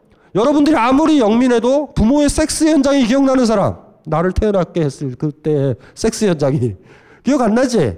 뭐 그런 것처럼 그 세계를 열어놓는 거예요. 간념론을 비판하니까 간념이 아니다라는 걸 보여줘야 되고 인간의 마음은 굉장히 작다를 보여주면 돼. 간념론이라 비판하면 내 마음 먹기에 세계는 다 달렸다 뭐 이렇게 되는 거잖아. 내 마음이 나의 마음이 너무 커지지. 유학은 불교를 비판하려고 그렇게 한 거야. 네 마음은 의외로 상당히 작다. 그리고 이렇게도 물어볼 거야. 너 그래 네 마음이 깨어 있어가지고 살아있지만 너 잠잘 때는 세상은 없어지냐 그럼 병신아? 너 잠잘 때 살쾡이도 돌아다니고 바람도 불고 솔개도 날고 이러지 않아? 이, 이게 이렇게 되면 간념론의 반대가 되는 거야. 이해되시죠? 그래서 이제 신유학자들이 이제 출발을 할 때는 불교를 비판하기 위해서 우리는 간념론이 아니다를 보일 때 이들이 핵심적으로 끌어온 개념은 기야. 이 기라는 개념을 빼먹으면 안 돼요. 이런 거 배웠지. 주리론, 주기론, 주리론, 주기론, 이기론 이런 거 배웠지. 신유학의 핵심 개념이 두 가지인데 이와 기야. 이기거든요. 이기. 요게 요게 핵심인데 불교랑 이기려면 뭐가 강조돼야 돼? 기. 이라는 건 원리, 도리 우리 눈에 보이질 않아. 그러니까 간념적인 것들이란 말이에요. 이게 이거 자체가 요거 요거 요거 요거 중요하다고. 이거부터 출발하는 거야. 그래서 장행거라는 사람이 중요해요. 자, 장제 보세요. 어. 기에 대한 얘기 하나씩 하나씩 읽어 볼 필요 없고 시간 관계상 1048페이지 봐봐요. 이 사람의 도식은 아주 쉬워. 어. 기로 설명한다? 기가 있는데 기가 상태가 두 가지가 있어. 태허. 크게 비었다. 불교에서도 많이 쓰는 용어야 사실 터도 허공계라고 그러거든. 공기 알아요 공기? 공기 알지? 비어있는 공기 이렇게 허공. 허공은 안 보이잖아 투명하고 이해되죠? 허공이 있고 또 하나가 뭐냐면 이거 있어. 이것도 재밌어. 손님인 손님인 모양 객형. 저걸 뭘로 비유하냐면 물 얼음으로 비유해요. 무슨 말인지 이해되세요? 얼음 알잖아. 호수에 얼음이 얼잖아. 호수에 얼음이 녹으면 어떻게 물이 되지? 물에는 형태가 없지만 얼음들은 형태가 있잖아. 그게 객형이야. 그러니까 여러분들이 얼음 덩어리라고 여러분들이 죽는다고 그래가지고 죽는 게 아니야. 흩어지는 거야 그냥. 그래서 이렇게 태허 객형, 태허 객형, 태허 객형, 태허 객형이 왔다 갔다 하는 거야. 물은 여기서 여러분이 눈에 보인다고 생각하지 말아요. 물은 다 물만 있으면 안 보인다. 물이 있고 옆에 뭐 나무도 있고 물가도 있고 그러니까 물이 구별되는 거야. 여기서는 그냥 물만 있고 얼음이라고 생각해봐. 얼음 모양 있죠. 별 모양 얼음도 있고 뭐 샤베트 같은 거 만들거나 무슨 빙가리 만들 때 모양 있잖아. 우리는 다 그게 다르잖아. 나의 모양, 장원이의 모양, 서현 엄마의 모양이 다 다르잖아. 우린 다르다고 그러지만 기라는 입장에선 다 같은 거야. 녹아 버리면 기로 가. 녹아 버리면 물로 가듯이. 이 세계는, 세계는 그래요. 그래서 태어가 눈에 안 보이는 기가 모여서 객형이 되고 객형이 녹아서 다시 기로 가. 우리는 우주 가족이야. 우리는 한 가족. 동포라는 말이 뭐냐면 배가 같다 그랬다고. 장행거가 제일 좋아하는 말, 장제가. 동포! 우리는 배가 같아. 우린 자궁이 같애다. 우주의 자궁 속에서 태어났어. 우주의 자궁 안의 상태가 태어야. 그리고 우리가 산출된 게 객형이야. 다시 이렇게 돌아가. 이해되죠? 불교에서는 생각 못했던 거. 죽었다고 슬퍼하지 말자. 다시 돌아간다. 이해돼요? 드디어 이제 리얼하고 굉장히 유물론적이어 보이는 도식이 나온 거야. 이 장행거가 이걸 만든 거예요. 너희들 이거 설명 안 되지? 뭐 이러는 거야. 제사를 지내는 것도 기 가지고 설명하고 기가 귀신이랑 관련됐는데 기라는 건 돌아올 기자와 같아. 에? 예? 기자와 돌아올 기자가 같은데 잘 봐요. 왜 제사를 지내냐면 제사의 논리는 뭐냐면 어, 영원히 그게 하는 게 아니라 올해 저 벚꽃이 폈잖아. 한 1년 지나면은 또 벚꽃이 피지. 똑같아. 사람이 오늘 뒤지잖아. 1년 지나면 비스무리하게 돌아와. 농도가 희박하게. 죽었을 때 기의 농도가 밀도가 100 정도면 다시 돌아올 땐 90, 1, 2, 2년 뒤에는 90, 85. 이다가 한 30년 지나면 거의 안 돌아와. 이해돼요? 그걸로 설명하는 거예요, 제사는. 저 기 가지고 설명한다? 이게 돌아와. 그래서 문도 열어놓고 이러는 거야. 문 열어놔야 돼요. 문 다 닫아놓고 제사 지내는 게 아니야. 처음에 제사 지낼 때는 좀 흠양을 하는 거야. 흩어졌던 기가 그때 일시적으로 모여. 무슨 말인지 이해되시죠? 어, 그렇게 설명한다고. 장애인과의 논의가 뭔지 아시겠죠? 자, 이 도식을 만든 거예요. 이거는 신유학 역사에서 계속 흘러가는 도식이에요. 바닥에 저변에 이게 깔려 있어. 객형, 태어. 자, 이제 나왔다. 객형인데, 객형인데, 태어의 수준에서 전체 기의 수준에서 사유하는 사람이 군자예요. 객형인데 객형이 전부고 객형 사라지는 거를 연연해 버리고 슬퍼하는 것들이 평범한 인간이야 장행고에서는. 그래서 장행거 책의 책 중에 정몽이라는 편에 보면 대신편이라는 편이 있는데 거기서 그래. 마음을 크게 해서 기차원으로 가자. 여러분들 객형이에요, 객형. 객형, 객형. 객형에 집착하면 안 된다. 뭔 말인지 알지? 얼음이 얼음에 집착하는 것처럼 멍청한 게 어딨어. 원래 자리로 돌아가는 건데. 무슨 말인지 알죠? 원래 자리로 돌아가는 거야. 어, 여기 굉장히 섹시한 그림 나온다. 객형을 유지하려고 발버둥 치는 게 사사롭다고 보는 거야. 사사로운 건 진다. 유지를 못하니까. 시간이 지나서 냇가에 보면 호숫가에 보면 다양한 얼음들이 만들어지잖아요. 그건 다 녹는다고. 여러분들이 하나의 얼음 모양인 거야. 얼음. 태어난 건 호숫가에서 호수에서 얼음들이 응결된 거야. 그래서 여러분들이 장원이가 내가 태어난 거야. 그리고 시간이 지나면 어떻게 돼요? 녹지. 녹아서 또 사라져. 그게 우리가 죽는 거야. 죽을 게 뭐가 있느냐? 무슨 소린지 알죠? 뭐 이런 식의 생각인데 섹시하잖아요. 아니 별로 섹시하진 않아? 심플하잖아. 세상을 보는데. 형이상학을 믿는 거는 좋아하는 건 종교랑 똑같은 거예요. 상태는 안 좋은 거야. 뭐 이게 뭐 설명을 해줘. 그냥. 그냥 재밌으라고 하는 소리지. 설명한다는 게 더 많아요, 사실. 하지만 이렇게 생각한 거야. 이렇게 생각하고 장애인 거는 자신한 거죠. 일체유심죠? 지랄하고 있네. 이 세상을 모두 만든다라는 마음, 마음이라는 게 뭔데? 저를 잘 보세요. 우리 개인으로 들어가자. 우리의 정신의 측면이 태어의 측면이고 육체의 측면이 객형의 측면이야. 여기서도 맹자는 그대로 살아나요. 태허가 를 따르고 마음을 따르면 군자고 대인이라고 그랬지. 객형은 작은 거잖아. 이거 가지고 맹자 해석하는 거예요. 어, 어렵지 않아. 이해되죠? 우주적 차원에서 봤을 때는 근데 까먹지 말아야 될 거. 객형이 없는 상태는 없어요. 태어인 상태는 없다. 그건 우리 눈에 보이질 않아. 하지만 사라지지.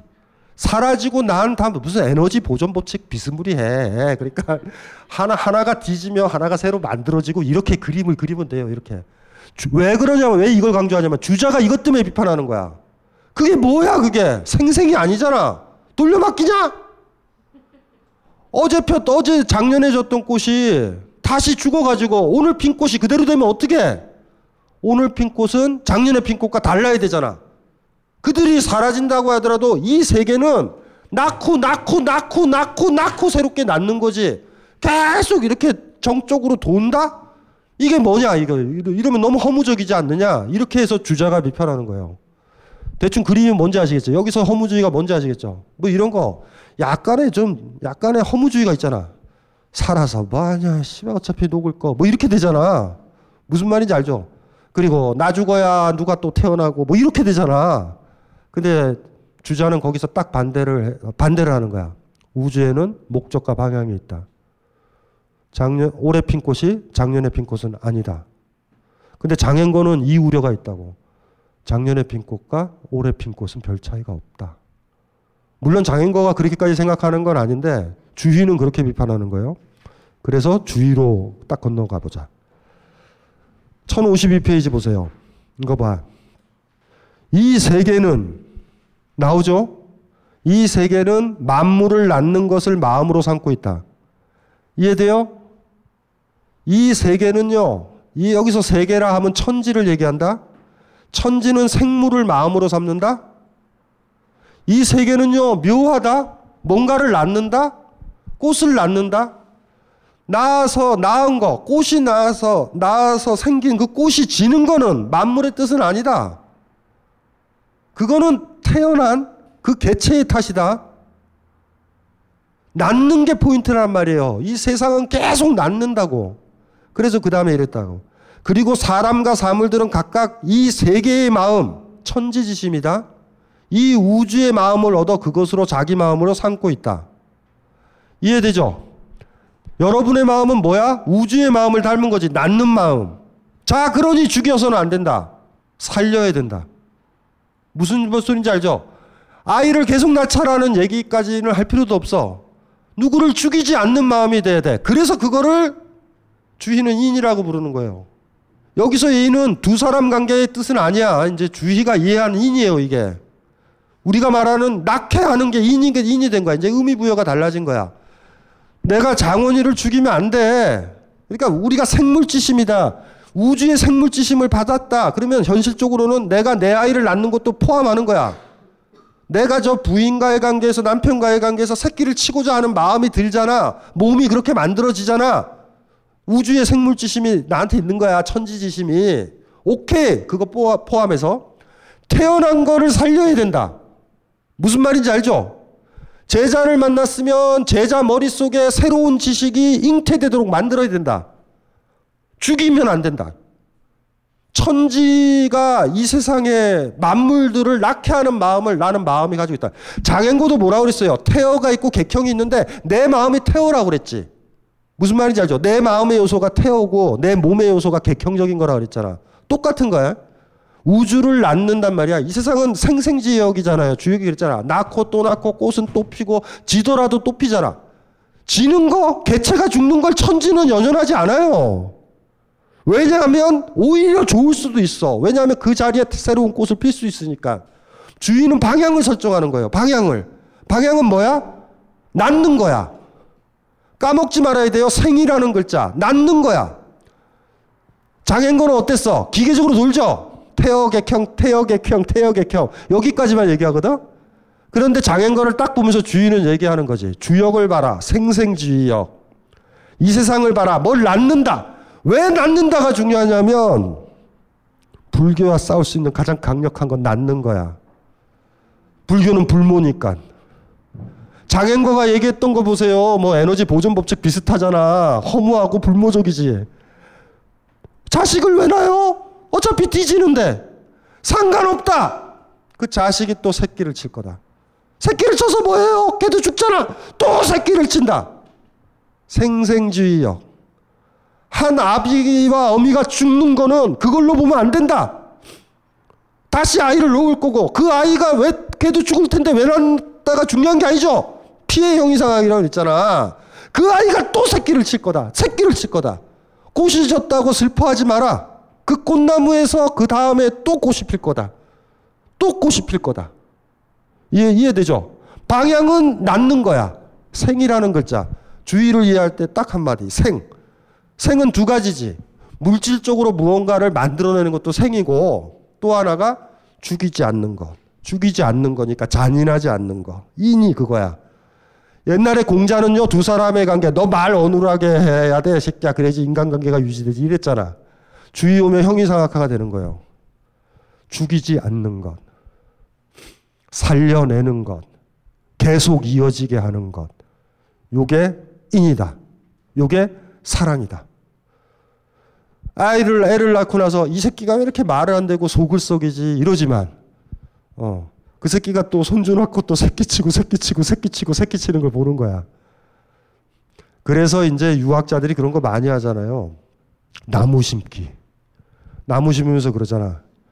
어, 증손자가 쓰겠지. 어, 우리, 우리가 못 가진 정서예요. 절대 못 가져. 그러니까 나이 든 사람들, 어른들은 어떻게 했냐면 뒤질 거잖아. 뒤질 거니까 영혼을 꿈꾸면서 한 5대 D를 생각을 하는 거잖아. 무슨 말인지 알죠? 괜히 뭐 땅에다가 돈 묻어놓고 뭐 이런 거. 뭐 그래가지고 나중에 편지 하나 써놓고 딱 보면서 이걸 읽는 후손은 보아라. 뭐 이런 거 써놓고 이해돼요? 생이라는 글자. 두 가지예요. 어, 존재론적일 수도 있어. 그러니까 너희들이 이 우주가 너희들을 낳았으니까 최소한 너희들도 낳아야 되잖아. 이걸 잘 봐야 돼요. 부모가 나를 낳았듯이 우주가 나를 낳았어. 우주라는 거는 내 부모라고. 그래서 사실 장행고도 그 얘기 했다. 하늘은 내 어미고 땅은 내 어미예요. 그 사이에 태어난 모든 사람은 동포다. 왕도 없고 누구도 없다. 이 얘기를 하거든. 유학계 좀 위배되는 얘기를 해. 그래서 장행고를 좋아하는 사람도 있어. 그게 그때 나온 말이 바로 동포라는 말이 나오는 거예요. 민오 동포 이거야 한자가. 민중들은 나와 같은 배다. 와! 공작대는 있을 수 없어요. 소인은 소인이고 대인은 대인이거든. 신분이 딱 정해져 있었거든. 그런데 이걸 기로 딱 설명하는 순간 어차피 민중도 기 아니야. 더 확장할까요? 개구리도 내 동포야. 무슨 말인지 알죠? 예? 모기도 내 동포야. 낳고 낳잖아. 예, 심각하게. 모기 함부로 잡으면 안 돼요, 유학자들은. 어, 모기 함부로 잡으면 안 돼. 내 동포들이니까. 그래서 장애인 것 속에 언뜻언뜻 다 있어요. 이 장제라는 사람 속에. 그 장제의 철학을 아까 얘기했지만 기철학이라고 그러잖아. 기철학. 기로 가지만 설명하고. 아까 주의 기억나요? 생이라는 거 이거 안 보이지? 어, 안 보이지? 이거를 리라고 불러요. 이게 리야. 이게 리가 가진 근본적인 의미예요. 이건 안 보이니까. 뭔지 아시죠? 리. 그래서 저 유명한 게 그런 거야. 그러니까 비유를 들자. 내가 옛날에도 그랬잖아. 팔의 리는 뭐야? 뭐 잡는 거지. 주자의 설명이에요. 주자우리에 나온다. 뭘 잡는 거잖아. 다리의 리는 뭐야? 걷는 거지. 제자가 질문했다 그러잖아. 선생님, 물구나무 쓸 수 있잖아요. 물구나무 서서 걸어갈 수 있잖아요. 주인은 이렇게 오래 못 간다. 무슨 말인지 알아요? 또 이것도 비유해. 부채의 리를 얘기해. 부채의 리. 부채의 리를 어기면 안 된다라는 거야. 부채는 어떻게 써야 돼요? 천천히 펴서 붙여야 되지. 그걸로 모기 잡으면 부채 망가져 안 망가져. 잡을 수는 있지만 부채가 오래 못 가. 그러니까 뭐냐면 그 리라는 건 뭐냐면 부채도 살리고 나도 사는 거야. 부채 하나 있었는데 망가지면 어떻게 해? 나 망가지잖아. 에?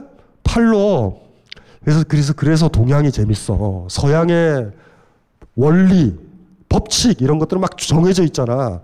그 동양은 유도리가 있어가지고 할 수는 있는데 오래 못 한다. 오래 가야지 된다. 뭐 이런 얘기가 제일 많아. 그래서 옛날에 주자어리 읽었을 때 그런 게 그런 게 너무 나. 부채 일이가 뭔지 아시겠죠? 부채는 부채로 상관 있는 게 아니다. 나와 관련돼 있다. 관계 관계 관계 관계요. 무슨 말인지 알겠죠? 어미가 있으면 자식이 있잖아. 어미가 있다면 자식이 있는 거지? 그냥 외워봐봐. 만물 유독, 만물 무독 필유대 이런 말이 있어요. 만물은 이 세상 모든 만물은 홀로 있지 않고 반드시 짝이 있다. 우리 옛날에 음양 배웠죠? 남자가 있으니 누가 있어? 여자가 있지. 어미가 있으니 자식이 있지. 응? 음양이 있잖아요. 자석 얘기했잖아. 부채가 있다 그러면은 부채 자체로 서양은 분류한단 말이야. 그걸 연구한다고 부채를 분해해보고 구조도 보고 이러잖아. 그러면 동양 사람들은요 주자학자는 최소한 부채를 보면서 나랑 무슨 관계인고? 이해돼요? 그래서 부채를 안다라는 건 뭐냐면 내가 부채를 어떻게 써야 됨을 아는 거고 부채는 인간한테 어떻게 써야 됨을 아는 거야. 여기 저 서연이가 서연이 엄마를 딱 보면은 이 여자를 볼 때 이건 그냥 늙어가는 여자구나 생물학적으로. 이렇게 보면 서, 서구적인데 동양은 이 여자는 먹고 이 여자는 나, 내가 어떻게 관련을 맺어야 될까? 이해돼요? 이 엄마와 서연이에요 내가. 관계의 엄마의 리이기도 하고 그건 자식의 리이기도 해. 같은 거란 말이야 부채는 어떻게 써야 되는 일을 아는 거는 내가 부채와 어떤 사람인지도 아는 거야 무슨 말인지 알죠? 그래서 리에 대해서 이것도 외워둬야 돼. 외워둘 것도 많다. 내가 나예요. 내가 나다. 외가 바깥이야. 합일이 되는 거다. 리의 정의가 내외 합일이라고 많이 써. 어? 부채 있잖아. 부채가 있고 내가 있잖아. 이해되죠? 서양은 다르다니까. 이 부채 질량이 얼마고 밀도가 어떻게 되고 성분이 뭐고만 연구하잖아. 나랑 무관하게. 근데 동양은 그렇게 연구하지 않는다니까요. 이거 이놈은 도대체 나랑 무슨 관계인 거야? 사실 돌아봐. 어떤 물건을 보면 우리 그 옛날에 그 이상하게 토, 속 에로티시즘 이런 거 있잖아.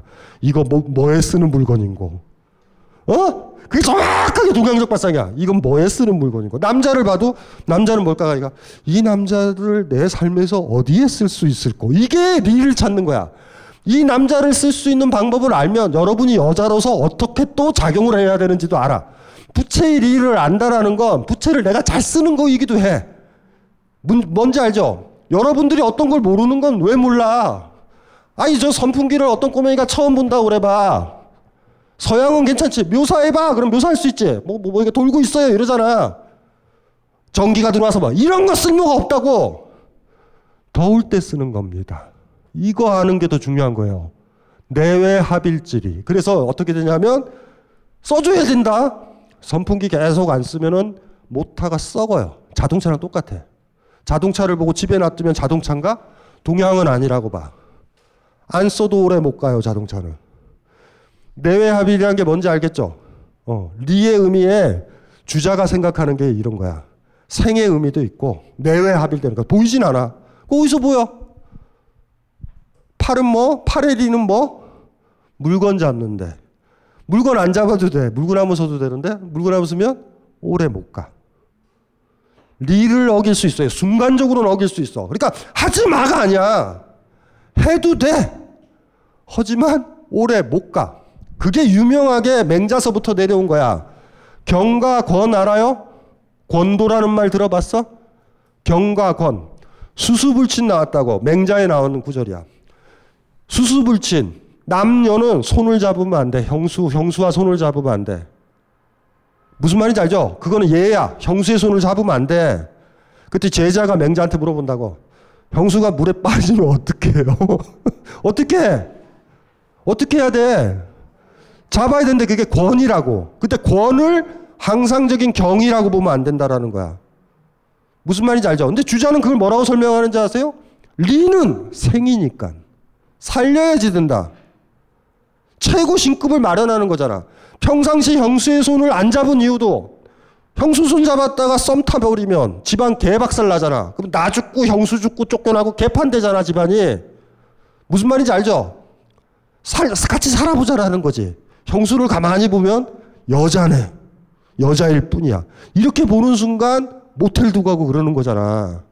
형수다. 형수는 어디에 쓰는 물건일까? 형수가 어떤 존재인지를 알면 내가 시동생, 시동생인가? 내 뭐가 되지? 이 사람이 얘가 형수면 난 뭐야? 시동생이지. 시동생으로 뭐 해야 될 도리를 는 거야. 자식의 도리를 알면 아버지한테 어떻게 해야 되는지 아는 거, 아버지의 도리도 아는 거야. 내외 합일질이 무슨 말인지 알죠? 양, 양극이 있잖아. 양극에, 양극에, 어, 자기장 양이 얼마인지 알면 음극도 똑같아. 마이너스 붙이면 되잖아. 물론 인간 중심주의예요. 이쪽의 사유로. 근데 좀 많이 다르지? 그러니까 그거를 그냥 외워. 그러니까, 그러니까 내외 합일지리가 뭔지 알겠죠? 물구나무 서서 갈 수 있어 없어? 있어. 근데 그거를 표현을 이렇게 한다. 무리한 일이라고. 어, 무리. 무리수, 무리. 무리가 이거예요. 무리하다. 근데 무리한, 무리한데 할 수 있어. 어. 이해되지? 서양은 이해 안 맞으니까 실패야! 쫄딱 망해! 이런 게, 이런 거야, 이런 거. 무리하다. 그런데 무리수를 써야 될 때가 있어. 형수가 물에 빠지면. 무슨 말인지 알지? 그때 갑자기 형수의 손은 잡을 수 없어. 이래버리면 죽이는 거잖아. 예, 예, 무슨 말인지 아시겠죠? 그래서 주자가 생각했던 이해는 여러분들이 장행거한테는 없는 거예요. 이 발상이 두 가지가 들어온다. 살린다. 관계를 활성화한다. 부채를 부수거나 내가 더위에 찌들어 죽으면 안 되지. 부채가 죽으면 어떻게 돼? 내가 덥잖아. 다리가 잘리면 나는 잘 못 걷잖아. 뭐 이런 거랑 비슷한 거야. 같이 살자고 하는 짓이야. 생생이란 생이라는 글자를 기억해놔야 돼. 그건 눈에 안 보이지. 부채 보고 생이 보여? 안 보이지. 나 본다고 생이 보여? 안 보이지. 여름에 부채를 붙였을 때. 그러면 이제부터 이제 파장이 이제 커진다? 제자가 있고 내가 S 선생이 있는데 이렇게 붙일까? 얘도 살려야 되잖아. 그럴 때는 선생이 여기가 문, 문간이고 선비집에 보면 이쪽에 조그만 그 들보창 같은 거 있잖아. 이렇게, 이렇게 건너갈 수, 건너가지는 않는데 이렇게 문 열어놓고 이렇게 구경하는데 대나무도 있고 얘는 문으로 들어오고 그럼 가급적 이쪽을 보면서 이렇게 붙이는 거예요. 그럼 얘가 시원하잖아. 이해돼요? 그렇게 확산되는 거야, 이제. 무슨 말인지 알지? 이제 부채서부터 시작하는 거야, 부채서부터. 아, 그 주자를 처음에 잘못 공부하면은 주자, 주자는 유학은 아니에요. 공자랑은 달라. 공자는 이런 생각 안 해. 그, 그 발상은 너무나 멋있어. 나 그 얘기 듣고 얼마나 감동했는지 알아요? 제자가 그러잖아. 다리의 리는 다리의 리는 걷는 데 있다. 그 제자 중에 나 같은 애가 있었나 봐 주자 제자 중에 선생님 물구나무 써서 걸을 수 있잖아요. 주자가 당혹스러울 거 아니야 그때 주자가 오래 갈 수 없다. 그참 막연한 얘기인 것 같은데 돌아보면 동아시아 유학이 가지고 있는 어떤 아니 동아시아 정신의 어떤 실용주의, 어떤 현실 감각, 그리고 무리하다라고 그랬을 때 그걸 하지 말라라는 건 아니에요. 잠시 무리수를 써도 되고 잠시 무리해도 될 일이 있어. 대신 무리한 일을 하면 우리는 어떻게 해야 되지? 조금만 해야 돼요. 어? 한 1시간만 무리수를 쓰기. 그러니까 물구나무 서서 집에 가는 건 어, 한 30분만 하기. 그래서 또 한 번 해서 내 팔에 리는 걷는 거야. 이렇게 해 가지고 어? 가면은 팔아장 나는다고. 이게 그, 그 감각 아시겠죠? 어, 장행거와 마찬가지예요. 장행거가 우주로 열어놨잖아. 우주로 열어놓은 것 때문에 주의가 이걸 만들 수 있는 거예요. 맞다. 내 마음이 세계를 만들진 않아. 나는 만들어진 존재야. 부채가 만들어졌듯이 나도 만들어진 존재야. 부모가 나를 만들었고 스승이 나를 만들었고 그 속에서 나는 만들어진 존재야. 그 만들어진 작은 존재가 내 마음인 거야. 그리고 내가 꽃을 만들지는 못해요, 인간이. 꽃을 함부로 지게는 못해. 아, 지게로 해서는 안 돼. 내가 꽃을 만들지는 못해. 내가 저 앞집에 있는 아이를 내가 태어나게 하지는 못해. 하지만 그 아이를 죽이지는 않을 수는 있는 거야. 잔인하게. 이해되죠? 왜냐하면 이 세상은 한 꽃이 태어나서 제대로 수명을 다해서 지는 것까지가 우주의 뜻이고 천지의 뜻인데 중간에 인간이 부대끼게 해가지고 미리 지게 하면 안 돼. 뭐 이런 식으로 생각을 하는 거야. 이게 주의예요, 주의. 처음에 대학원 시절에 주의를 읽었을 때는 많이 속았어요, 제가. 그래서 석사 때 박사학위 논문으로 주의로 써야 되겠다. 이랬다가 한 달 만에 아니다. 어, 뭐 이랬, 이랬지만 아, 멋있는 데가 있지 않아요? 주의의 매력은 여기에 있어. 제가 떠들었던 이 주의의 매력을 아쉽게도 조선조 유학자들은 하나도 파악을 못해요. 개념적이고 도식적이야. 제가 지금 얘기했던 거. 주자의 리얼리티는 있어요. 주자가 존경받는 이유. 여러분 방금 지금 들었을 때 지금 이 얘기가 뭐가 나빠? 무슨 말인지 알죠? 뭐 군군신신 부부자자 이것도 인이라고 인으로 생각하는 거야. 네가 군주도 생각을 하면 너 살고 군주 사는 길로 가느냐? 아니면 너만 살고 군주 죽이는 길로 가느냐? 무슨 말인지 알죠? 자연과의 관계도 다 확장되는 거야. 물론 이걸 열어놓은 건 장제예요, 장현거. 장현거가 우리는 모두 기의 자손이다. 하늘의 기, 땅의 기가 합쳐져서 만물이 태어났고 우리는 그 속에 하나다.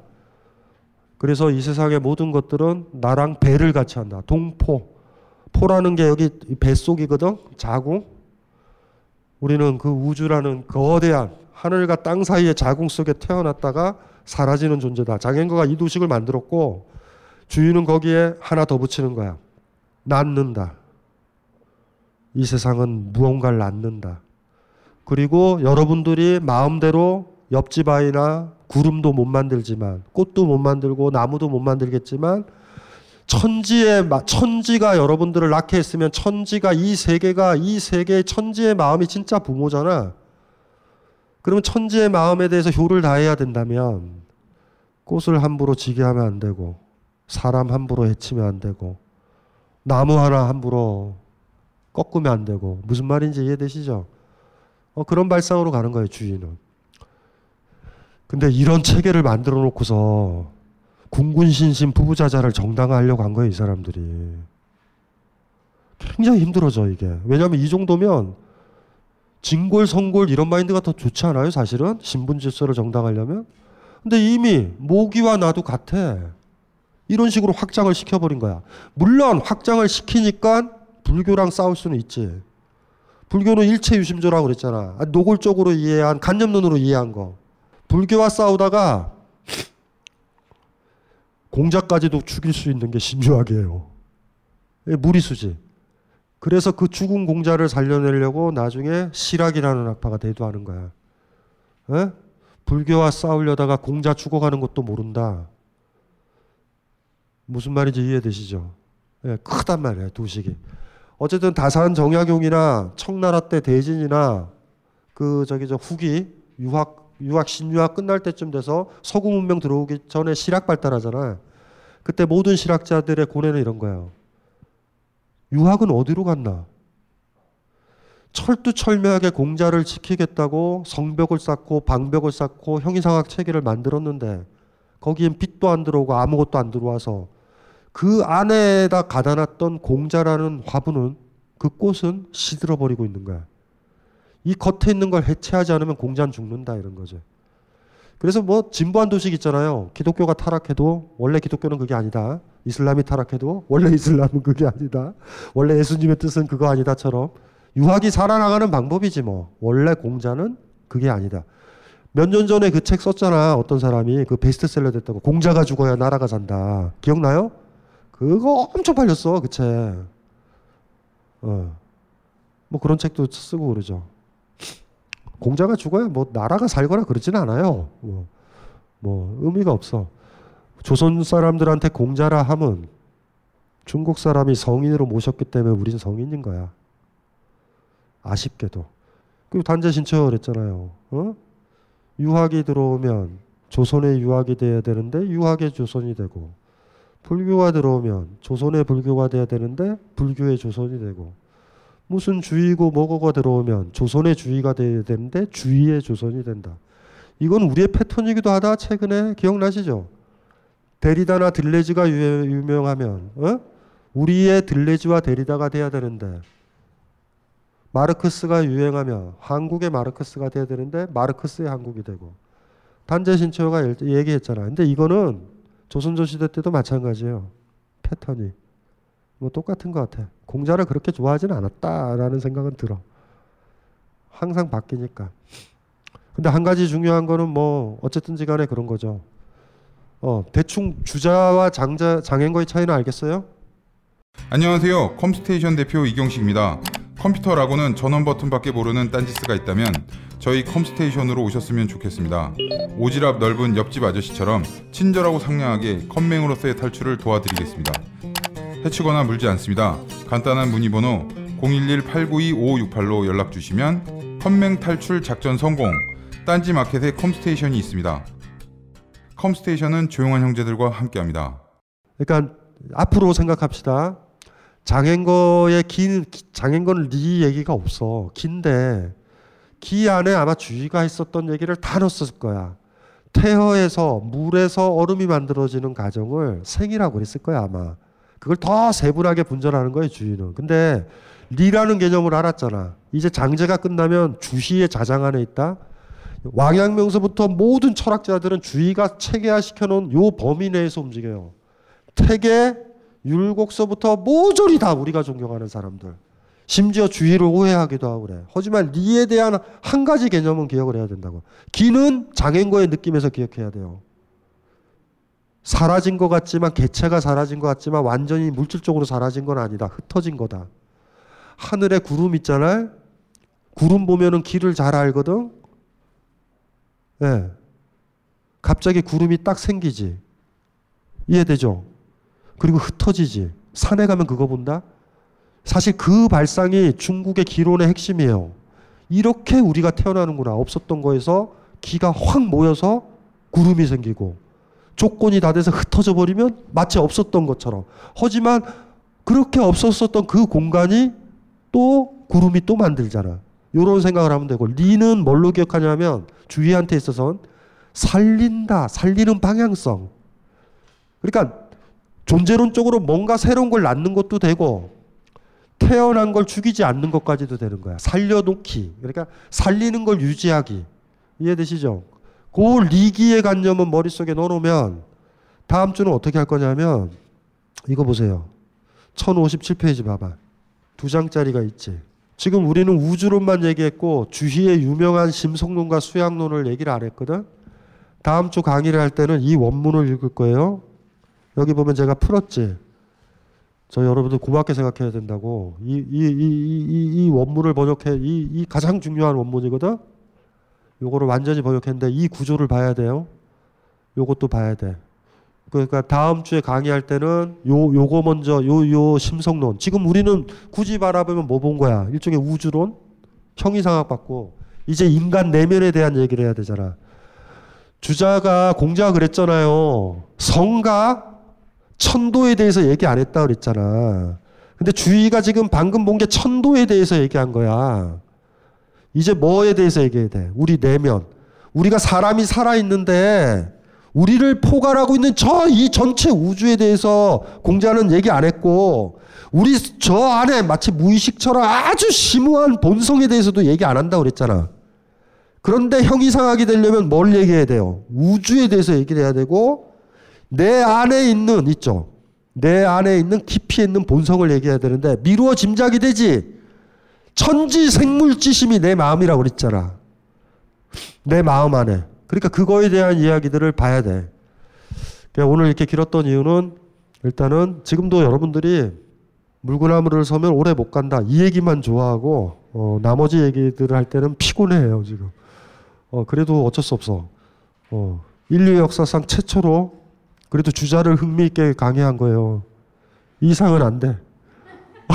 이상, 이상은 안 돼. 다음에도 다음에 심성론 부분의 그 개념들은 여러분들이 여행 다닐 때 사당 같은데 유학자들의 서원 같은데 가면 현판에 붙어 있는 단어들이 다 여기 나온 것들이 왜냐하면 누구나 다 주자를 꿈꿨기 때문에 주자 오류 주자 책에 나와 있는 거를 현판에 다 써. 그래서 사실은 주자를 조금 공부하면 아는 척 할 수 있어. 지방 돌아다니면서. 이거는 주자가 했던 말이네. 다 그러니까. 그거에 대해서 하나. 그러니까 오늘은 뭘 살펴봤냐면 공자가 천도에 대해서와 본성에 대해서 이야기 안 했다고 그러고 살아가는 이야기, 말을 어눌하게 해야 된다 이런 차원에서만 얘기했다고 그랬잖아. 그런데 그 말을 어기고 장행거서부터 신유학자들은 천도에 대해서 이야기하고 본성에 대해서 이야기한다고. 그리고 나중에 놀라운 사실을 알게 될 거예요. 본성에 대한 얘기는 불교에서 자랑했던 자성청정심론이랑 거의 똑같다라는 거. 그래서 이, 이 심성론, 우리 마음 깊이에 있는 심성, 그거에 대한 논의를 다음 주에 시작하면서 먼저 이거부터 조금 좀 살펴볼게. 지금은 재미가 없을 거지만 계속 공부하다 보면 공부하다가 저 안동 같은 데 가서 할아버지 하나 만나면 기억을 잘 더듬어요. 할아버지한테 리를 나래 도리를 지켜야지 도리를 지켜야지 이런 얘기를 들으면 할아버지 부채의 리가 뭐예요? 물어보던가 팔의 리는 뭐예요? 라고 물어봐. 그러면서 오늘 얘기를 하면 돼요. 할아버지 주작은 그렇게 경직된 게 아니에요. 무리할 수도 있어요. 무슨 말인지 알지? 요렇게 해가지고 할아버지들을 붕괴시킬 수 있어. 근데 생각해보면 할아버지들을 붕괴시켜서 뭐 하냐라는 이런 느낌도 들어. 어, 말 섞으면 아주 골치 아파지기 때문에 뭐 알아서들 해요. 그래서 다음에는 본성에 대한 이야기, 예, 그거를 이제 돼. 이 강의는 벙커원 어플에서 동영상으로도 시청하실 수 있습니다.